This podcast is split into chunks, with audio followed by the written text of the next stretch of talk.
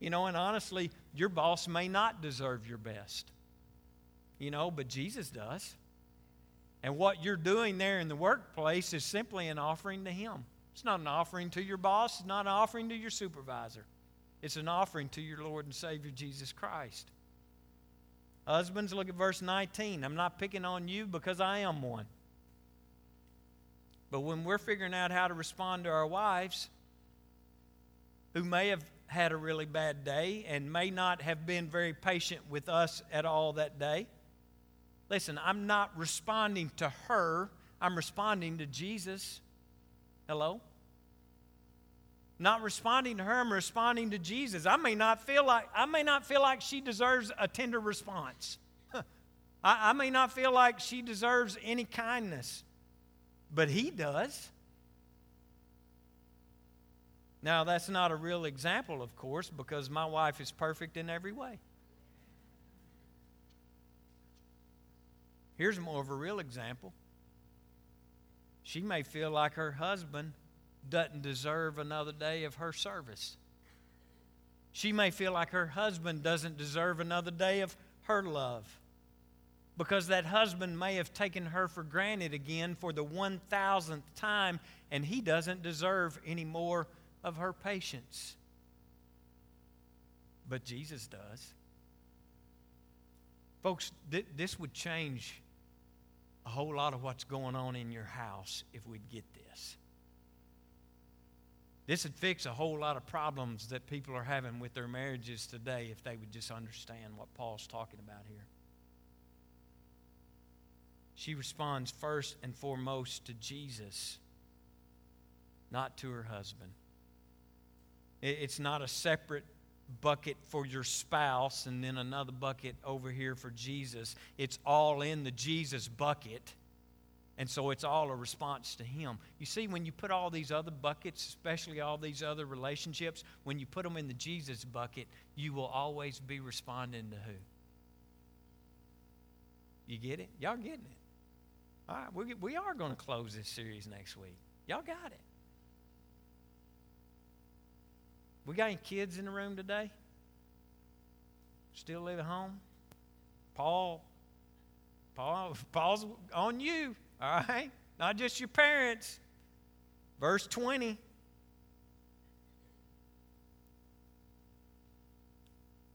Listen, your parent or parents may not be perfect.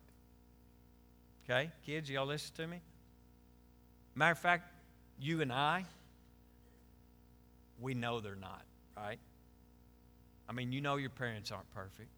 I know your parents aren't perfect because I am a parent. And I got it wrong a lot.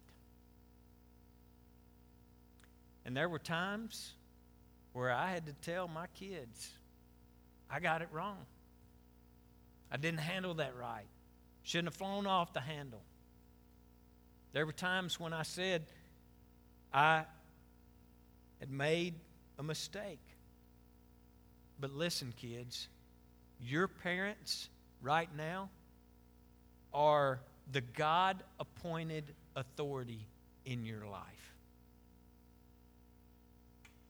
Your parents are the God appointed authority in your life right now, and how you obey them, and how you respond to them, and how you respect them shows your respect to Jesus.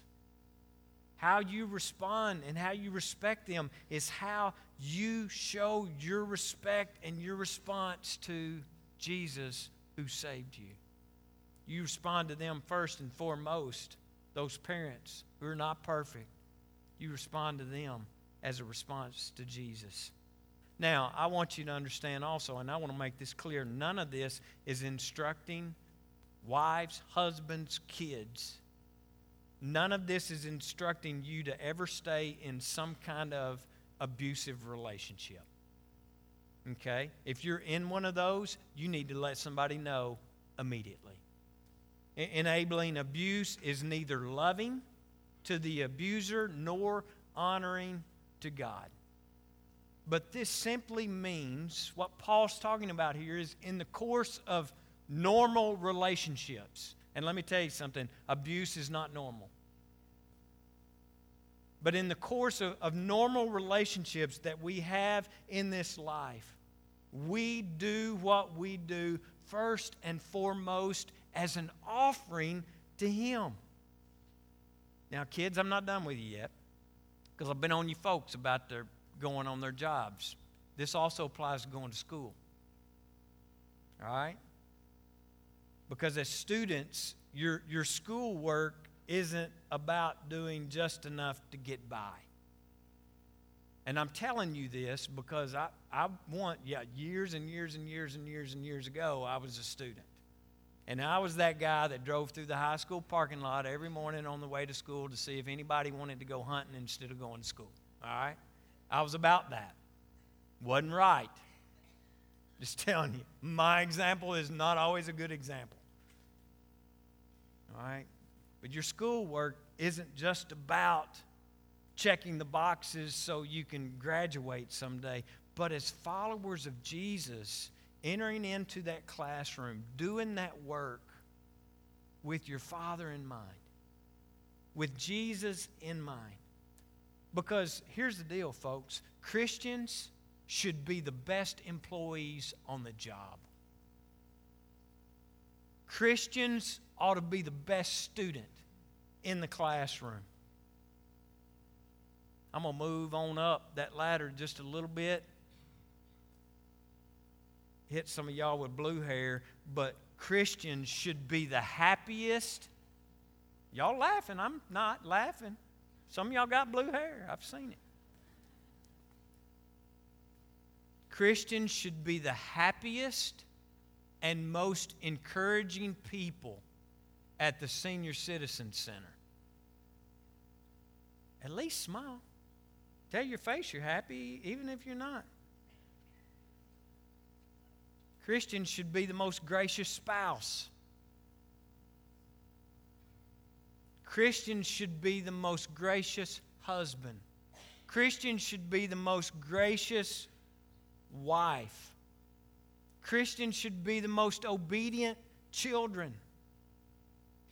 Christians should be the most patient parents. Paul says, You want to put it in buckets, it's everything. It's all of it, it's every relationship. It's everything. Paul's saying here, whatever you do, do it from the heart as something that is done for the Lord, not for people. If we, if we start looking at it like we're not serving people, but we're serving God, probably change the way we do a lot of things in our lives. How you do your school work, what you choose to do with your career, what you choose to do with your business, and how you pursue all that is done for Jesus, and you'll put Him first. It's not just the spiritual and the church parts of that one bucket that we want to give some attention to for an hour on Sunday morning. There is not one square inch or one bucket of your entire life that Jesus does not emphatically declare it's mine. It's all mine. I paid the price, I paid in full for all of it. It's all mine. But, but the alternative, alternative to this is, is when we begin to compartmentalize things and we've got all these different rooms, you know, and, we've been talking about it like buckets, but you can also think about it like different rooms in the house, right? When company comes, the rooms we don't want them to see, we shut the door, right? And we don't even tell them what's behind that door because we don't want them to see it. It's kind of how we treat God sometimes. All right, I got all these rooms in my house, and God, you can have access to this room right here on Sunday, but all these other rooms, I'm going to just keep these doors shut because, you know, I don't want you seeing that. It's not about that, right? Jesus says, it's all mine, the whole house, every room, every bucket but we begin to compartmentalize, which is what the Colossians are doing here. It's why Paul's writing this letter to them. It's exactly what's taking place in the church there. This is nothing new to us in 2020. It's when we start thinking of our lives in these buckets, in these rooms. And yes, we know that Jesus has got to come first in the salvation bucket, but in all this other stuff, success in your relationships, when it comes to success in your career, when it comes to your happiness, when it comes to your security, when it comes to raising your kids, when it comes to raising your parents. right? You're not thinking about Jesus first and foremost a lot of times in those areas. You know, yeah, you may be thinking about him a, a little bit here, but the Colossians were not putting him first. And Paul says, no, you may not be putting him first, but don't you miss this. He is first. He is first. And he will be first. And he'll always be the first and the last because you, my friend, would be lost eternally without him. And because of that, you ought to put him first in everything. It's not how much do I have to go to church to keep him happy? Right? It's not how morally do I have to live so that I don't get on his bad side? Or, or, how much of my money do I have to give to keep God off my back? See, a, a lot of people think about tithing. They think about giving to the church kind of like a God tax, right? This God tax that you know, I have to pay just so that I can, you know, go on with the freedom to use the other 90% however I want to use it, right? And so we're going to pay our God tax so I can do whatever I want to with that other 90%. Because honestly, I mean, this is how I view regular taxes. Call, call me wrong, but I mean, I'm doing everything within my power to finagle a way to pay the least amount that I have to pay to the IRS, right? Are y'all not? Huh? I, mean, I'm doing, I'm paying whatever the minimum is that I can get by with paying to keep from going to jail. Right? I never think, hey, IRS, I joyfully bring this to you, showing my affection and my adoration for you, and you're worthy of it. It all belongs to you anyway, so here, take this measly little 10%, you know. No, I only think, what little do I have to do to stay out of trouble, to keep them off my back, keep them hunting me down, right? Paul says this, don't miss this. Jesus owns it all. And we should be doing His will as much in all of these other areas as we are in this religious bucket over here. Everything, all of it, is to be done in the name of the Lord Jesus, first and foremost, an audience of one in our lives. But here's the deal. And if you've not heard anything else I've said today, I want you to hear this. All right, wake up. Poke whoever that is snoring beside you. I heard them. Because some of y'all sat through a sermon. I, I, know, I've sat through them before, and all you hear is blah, blah, blah, blah, blah. I mean, I, I get it. So if all you've heard up to this point is blah, blah, blah, blah, blah, pay attention now. All right? Because after preaching for 30 minutes, I'm fixing to make the point. If you give your life to Jesus, many have professed to doing that, right? If you give your life to Jesus, correct me if I'm wrong, but you had to give him all of it. Right? I mean, is that fair? I, I can't, I mean, we can piece you up if you want us to.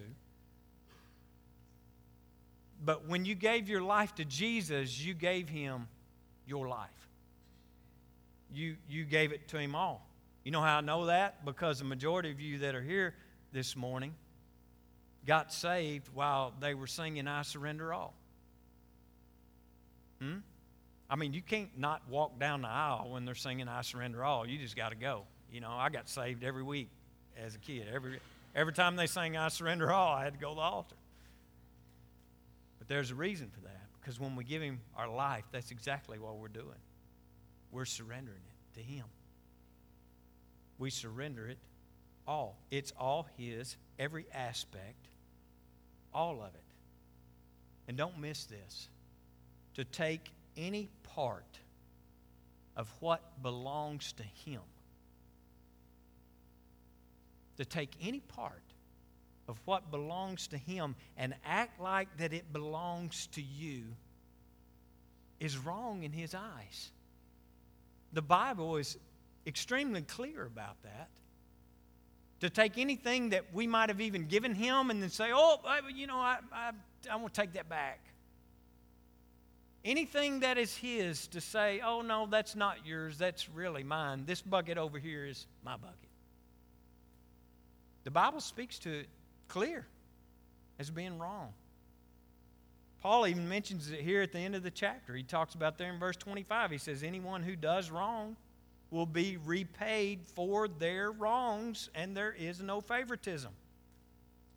I don't care how fancy and dressed up you got your Jesus bucket over here, there's no favoritism if you're not putting Jesus first in all these other buckets.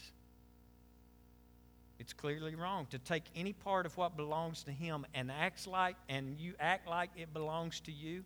Wrong. Even if you tithe on it. Even if you're religiously active and you come to church every single time that the doors are open, don't miss this. Listen, God doesn't want your religion. God doesn't even want your moral behavior. I'll even say this, and if you quote me, I'll lie, deny, and counter accuse, but God doesn't want your tithes and your offerings. God wants it all. God wants your all. God wants you to surrender your all to Him. He deserves first place in everything. He wants to be the one you're obeying. He wants to be the one you're living for. He wants to be the one that you're seeking to glorify with every bucket in your life. Glorifying Him with every single part of your life, every relationship to bring Him glory. He wants to be the one that you respond to when you're responding to others. Again, verse 17 whatever you do, whether in word or deed, do it all in the name of the Lord Jesus, giving thanks to God the Father through Him.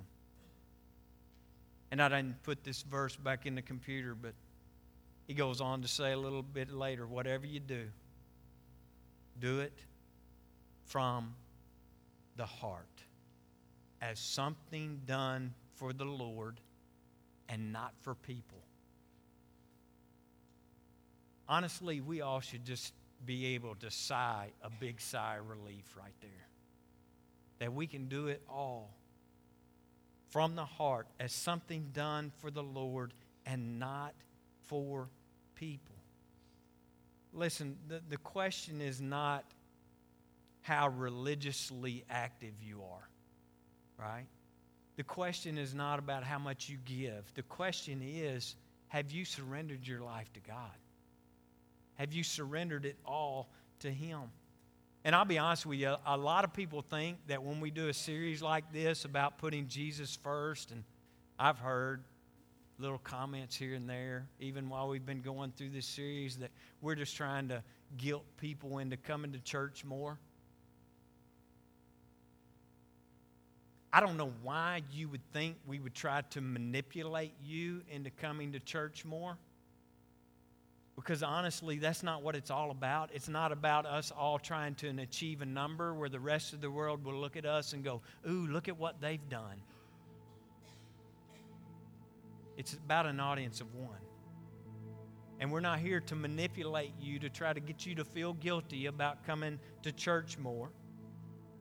Or, or, we're not trying to guilt you into trying to give more money to the church. Right? And if that's all that you're hearing, when you hear us talk about and bring a message about putting Jesus first in all things, if all you're hearing in your ears is that they're trying to get more money from me, you're missing the point. You have totally missed the point. Because to be honest with you, I want you to know Jesus. I don't give a rip if you tithe or how often you come. All I really care about is that you experience what it's like to live your life with Him as Lord of your life. I want you to know that. I want you to experience that because I've seen time and time again people who have surrendered it all. All to Jesus, I surrender. And to see what He has done in and through their lives, you stand back. The world looks back and looks at those people and go, only God could have done that in their lives. Only God. I want people to look at you and step back and go, only God. Instead of stepping back and looking at us and going, well, I wonder who their, you know, I wonder who their counselor is. I wonder who their makeup person is. I wonder who it is that's, you know, helping them keep it all together like they are. I want it to be dead obvious when they look at you. God is Lord. God is the one in control. God is my counselor. God's the one that's helping me to have the strength to go out and do what I do each and every day. It's all about Him. It's not about how much you're in church or how Christian your behavior is or if you're even a generous person. It's about putting Jesus first in all things. Putting Him first in your time, putting Him first in your talents, putting Him first in your treasures, putting Him first in your marriage, putting Him first in your relationships. It's about giving Him full control. And, folks, I'm going to tell you this this morning He either has full control or He doesn't. He either has full control or no control. Because if you're hanging on to just a little bit, He doesn't have full control. He doesn't want our leftovers. He demands. He deserves to be put first. And I'm praying that there will be a lot of people in 2020, not just in this church, but in churches all across this community, all across this county, all across this state, these United States, that will fully surrender their hearts and their lives to Jesus and to His will for their lives. That in everything we do, in every relationship, we'll do it in Jesus' name. Because when that happens, and I've told you before, He's going to blow our minds with what He's going to do when people are fully surrendered to Jesus. When people are fully surrendered to Jesus in their relationships, when they're fully surrendered to Jesus in their family, and when they're fully surrendered to Jesus in the church. No telling. There is no telling what He'll do if we'll just be willing to surrender. So this morning we're going to close with prayer. This morning, maybe you just need to come pray. I had, had somebody tell me at the end of the first service today, you know, I just, I just felt like I needed to come pray. Wanted to know if the altar was open. Folks, the altar's always open. I, I've never seen a closed sign on any of them. I mean, you can come and pray anytime, but right now I would ask you if you feel like you need to come pray maybe to surrender something, to surrender a bucket. Maybe you just need some help. You say, Yeah, I get all this. I know this message. I've heard this message all my life, and I need some help. Well, the good news for you is He's promised you some help through the help of the Holy Spirit.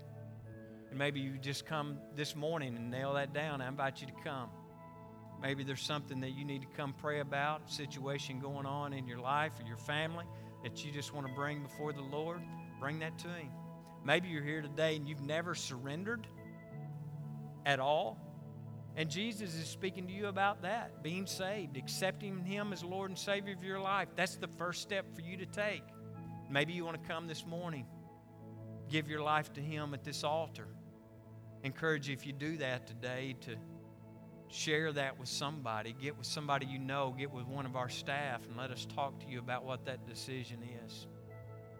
Folks, we've got a lot of people in our church that are hurting right now, several in the hospital, many facing surgeries this week. I know there's a lot of needs in a congregation this big. So I invite you to come pray as we close together. We're not going to draw this out. If you'd like to come this morning, please come.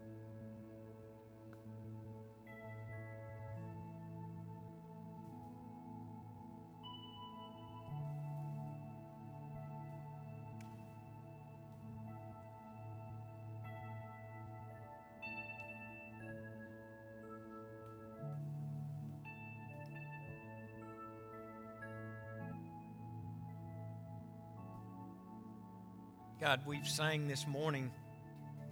We've sang praises to you, and we've sang about what a good, good Father you are. God, you are so good to us. And when we think about all that you've done and the grace that we've been extended, the forgiveness that we've been extended, the patience that you've shown us in our lives when we don't always get it right.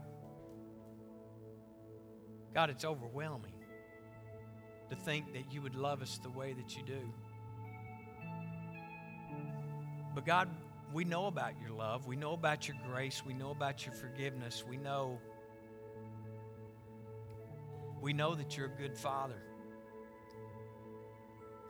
And God, it's kind of challenging this morning to see passages of Scripture like the Apostle Paul had for us here today about treating other people in our lives and all these different relationships. People we know, people even we don't know. To treat them the same way that our Father treated us. And I look at that and go, well, that's easy because you're God and you're perfect and I'm not. But God, that's really a lame excuse and a cop out because you you told us when Jesus left, he said, "I'm sending you a helper. You're going to have all the help that you need through the presence of the Holy Spirit." But sometimes we think the work of the Holy Spirit only happens on Sunday.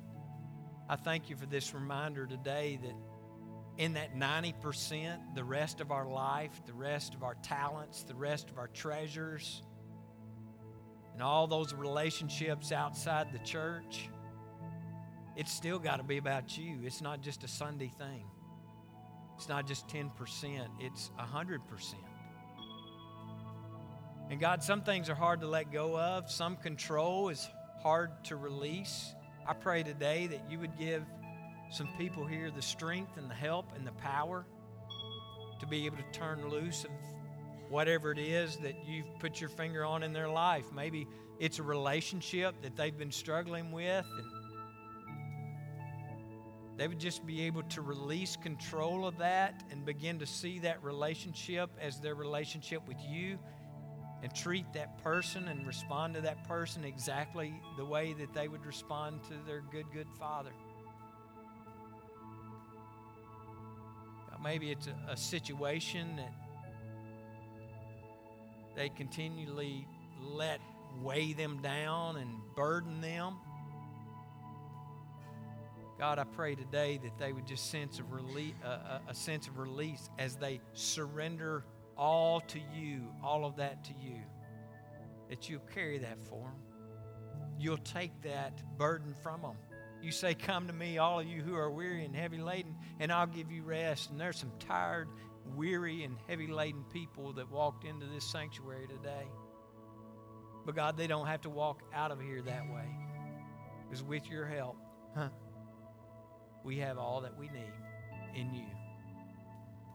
God, I thank you for what you're doing here. I thank you for your powerful word and just the encouragement that we get from it, but also the challenge that we get from it. Because the, the challenge that Paul's speaking to the Colossians about is still a real challenge in our world today, if not even more difficult.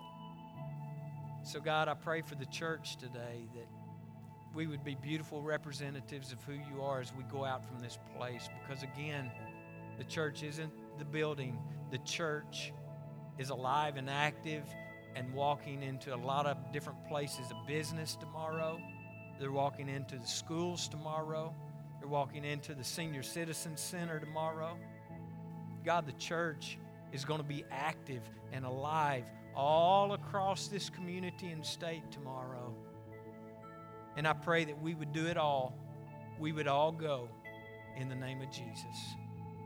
And it would all be done according to your will it would all be done to bring you glory, and it would all be done in the powerful name of Jesus Christ.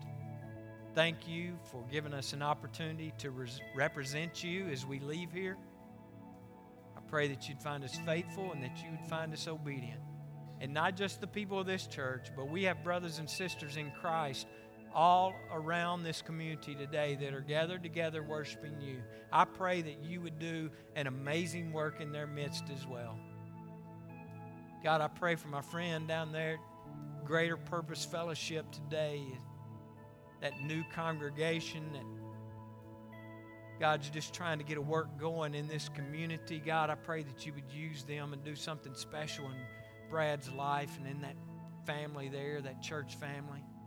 God, you'd give them souls for their labor and their obedience and their hard work. And God, today we just again stand amazed in your presence and your love for us. So as we leave here today, I pray that we'd be a beautiful reflection of that love to those that we come in contact with, whether it be in the home, the office, the schoolroom. I pray that we would reflect you, be a reflection of your love, mercy, and grace and forgiveness to others. And it is in the powerful, so powerful name of Jesus that we pray and ask these things. Amen. God bless you all. I love you so very much. Hope you have a wonderful week.